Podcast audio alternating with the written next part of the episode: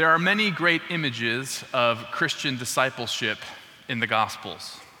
Over the past few months during ordinary time, we've actually studied many of these uh, in depth, seeing what they teach us about being a disciple in the kingdom. Here are some of my favorites. Some of them we have studied together. In Matthew 13, discipleship is like sowing seeds in soil. Later on in that same chapter in Matthew 13, discipleship is like seeking after a hidden treasure or a pearl of great price that you give everything for in order to obtain it. John chapter 15 talks about discipleship being like vine and branches. We abide in the Lord just as branches abide in the vine. And then we have perhaps one of my favorites in Matthew chapter 4, where being a disciple is like being a fisher of men. Here's another image of discipleship that we don't talk about very often. I want to share it with you and see what you think. Christian discipleship is like sitting in a waiting room. Who's excited to sit in a waiting room? I didn't think so, not many of us. I hate waiting rooms. Just the thought of the old magazines and the uncomfortable furniture and the clock ticking slowly makes me impatient.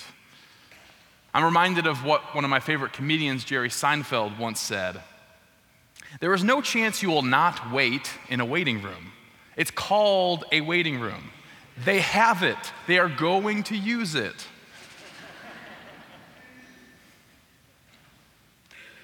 I know about this firsthand.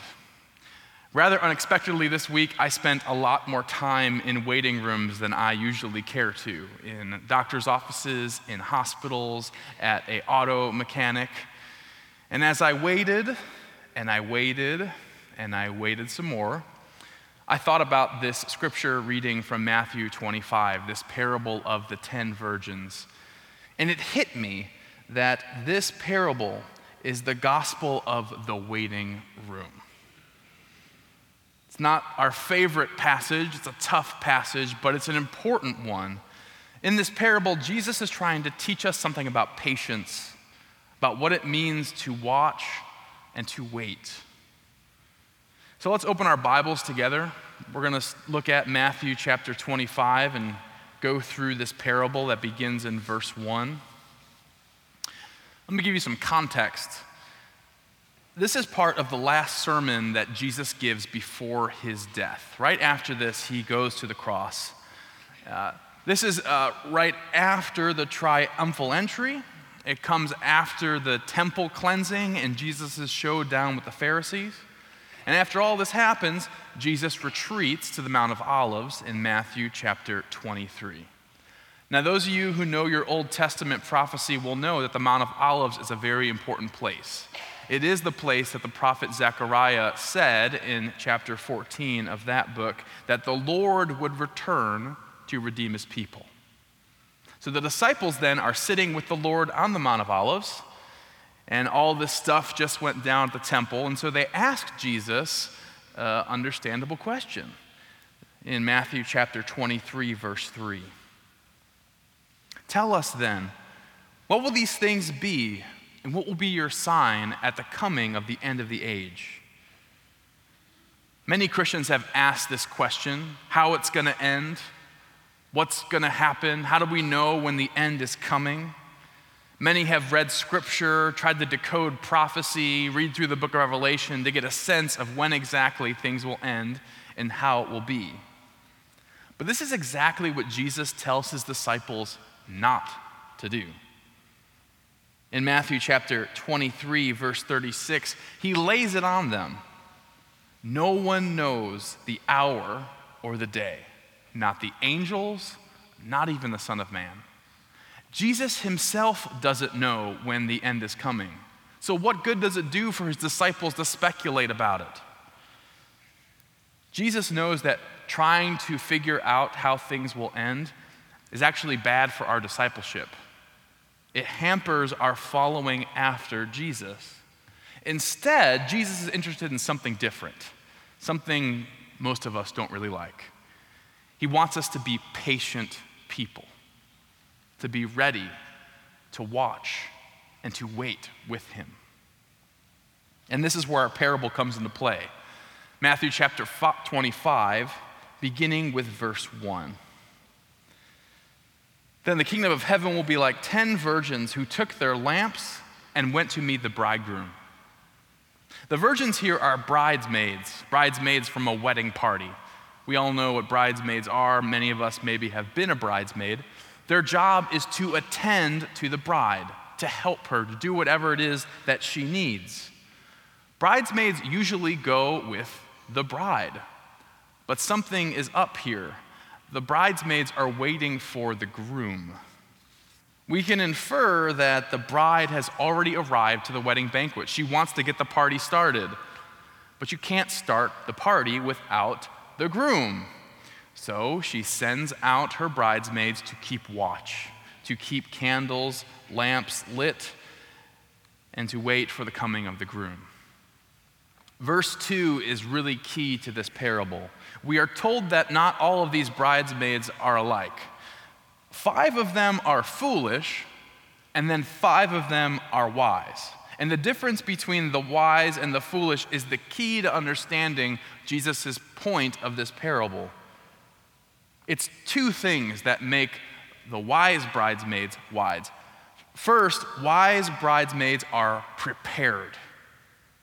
And second, the wise bridesmaids pay attention. We'll start with the prepared. Verse 3 The foolish took their lamps, but they take no extra oil with them. But the wise take flasks of oil with them. See, no one knows when the groom's going to arrive. They, they can't know. The foolish assume he's coming soon, and they have just what they need for a soon arrival. They thought they knew when the groom would return. But the wise knew that it wasn't a good idea to try and predict when it would happen. It was better to be prepared. It was better to have extra, to make sure they have enough. And so, what happens? Verse 5 As the bridegroom was delayed, they all became drowsy and slept.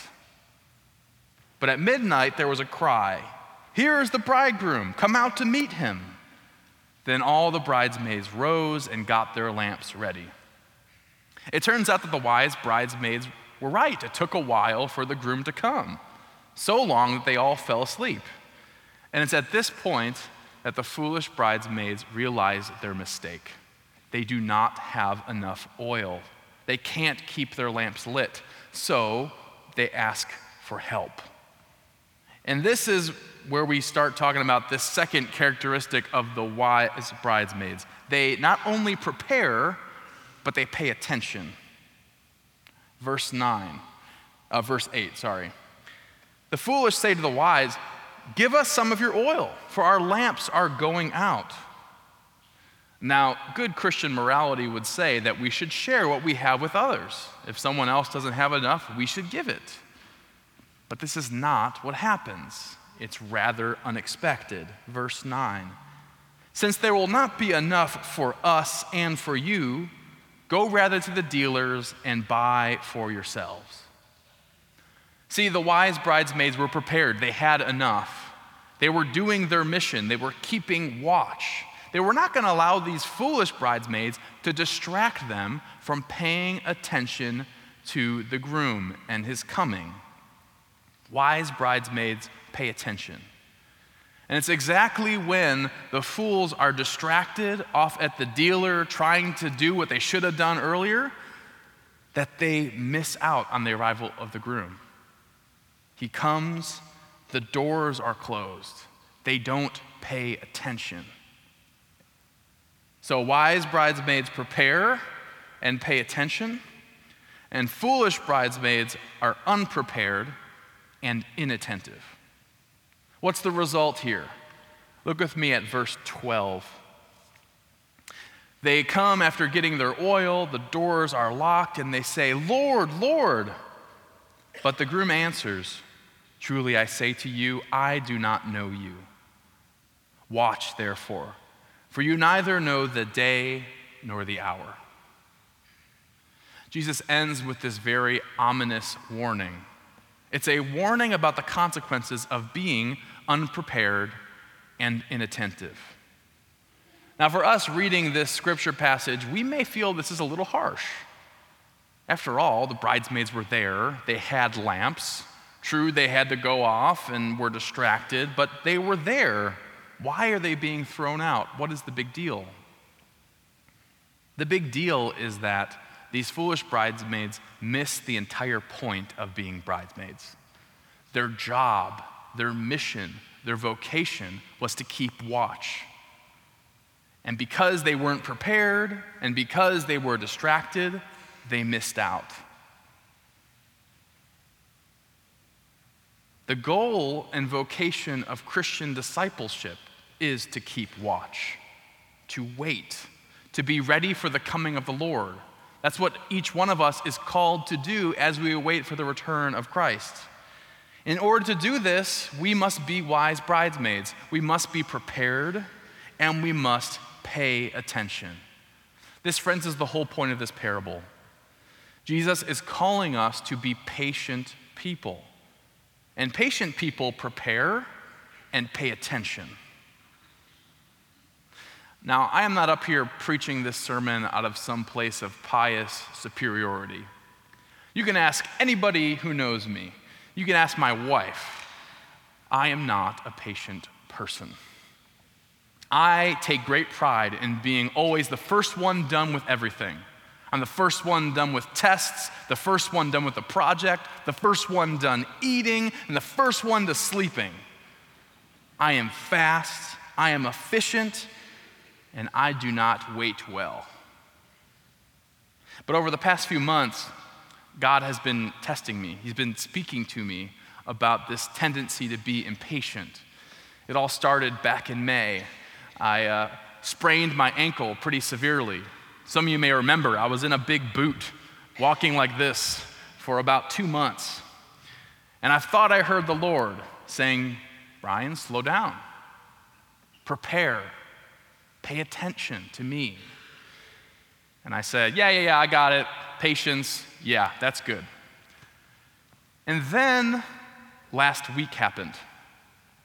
My car broke down. I couldn't go anywhere quickly.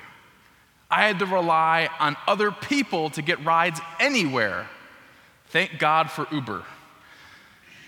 And then, the day after my car broke down, I broke my pinky toe on my left foot. Now, some of you may have experienced that as well. It is somewhat painful to have a broken pinky toe, but the most frustrating thing about it is that everywhere I go, I have to be slow. I can't go as fast as I want. God was very clearly telling me to slow down. When I'm fast, when I am busy, when I'm going from thing to thing, I'm not prepared and I don't pay attention. And I would guess it's not just me. This is a big problem in our culture. We are a busy, fast paced culture. Our culture does not encourage slowness or taking time. In fact, more often, our culture rewards impatience. We get things what we want faster when we're impatient. If Jesus is calling us in this parable to be patient people, people who prepare, and people who pay attention, then it is true that our culture actually makes Christian discipleship harder. It's much harder to be patient people in our culture.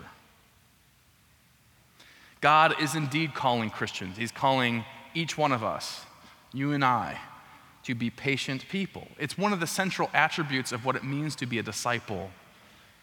And it makes good sense why. Jesus was a patient person. Jesus was always prepared to pay attention to those the world cast off, those whom the world ignored and drove by. Patience is one of the fruits of the Spirit. Patience is a sign of love. Our Lord was patient. He's asking us to be patient too. But if we are busy, if we are unprepared, if we are inattentive, then we will miss out on the kingdom. That's what this warning is here for in Matthew 25. We're going to miss out on God's work in our midst. So, how do we do this? How do we become patient people? People who are prepared, people who are attentive to the coming of the King. Well, friends, it's really rather simple. It's two things we have to repent and we have to pray. Repentance and prayer. These are the things that help make us more patient. First, we repent. We admit that we are impatient. We admit that we are unprepared. We have to admit that we are inattentive, that we are too busy and distracted by the things of this world to wait with Jesus. The question Jesus asks his disciples that dark night in Gethsemane is true to each one of us. Will you wait for me, with me, for just one hour? The answer is no. We can't. And the first step to, an, to solving a problem is admitting that we have one. We are an impatient people. But praise God, when we repent, we receive grace. We are dependent on the Lord for His patience. It's a gift He gives to us when we ask it of Him. But that's not where it ends. Yes, we acknowledge our failures, we acknowledge our impatience, we receive grace, but then, secondly, we have to pray. Prayer is the thing that makes us patient people. Prayer is how we fill up our flasks full of oil. Prayer is the thing that trains us for endurance, that helps us to watch and to wait for the Lord. Prayer helps us prepare, and prayer helps us attend. When we pray scripture, when we read the Psalms, God is preparing us to recognize his kingdom. He is showing us his character, he is revealing to us his work.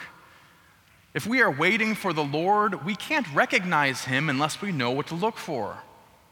That's what Scripture does for us. It shows us the Lord so we can watch for him to show up. The more that we pray, the better prepared we are to receive the Lord in our lives. But prayer also helps us attend, paying attention. This, indeed, friends, is one of the most important features of prayer. Prayer helps us pay attention to what God is doing in our lives. Often, when people are in crisis moments, one of the first things that pastors like myself hear is, is this common question Where is God? I thought he was with me. Where is he in this? I don't see him. And this is an understandable question. It, sometimes it can feel like God has abandoned us, like he is not there. But the question, where is God, is not the right question. Not where is God, but where are you? Is your attention on the crisis? Is your attention on the shame and the guilt, on your own brokenness, on your own failures, on your own inadequacy, on your fears? Or are you paying attention to the Holy Spirit in your midst? As the prophet Jeremiah said, God is in our very midst. The question is whether we are paying attention or not. This is our call, friends. This is our call. It is a tough one to be patient people, to be waiting room people. It's a sign of growth when we see the waiting room not as something to be feared and run from, but something to embrace, as a place where God shows up and reveals himself to us. My prayer for you this morning, Christ Church, for me, is that we would embrace our call to be more patient, to be people of prayer, people who prepare, people who pay attention to what God is doing in our lives, people who watch and wait. For it is in the watching, it is in the waiting, it is in the waiting rooms of our lives that we meet our Lord. In the name of the Father, and the Son, and the Holy Spirit. Amen.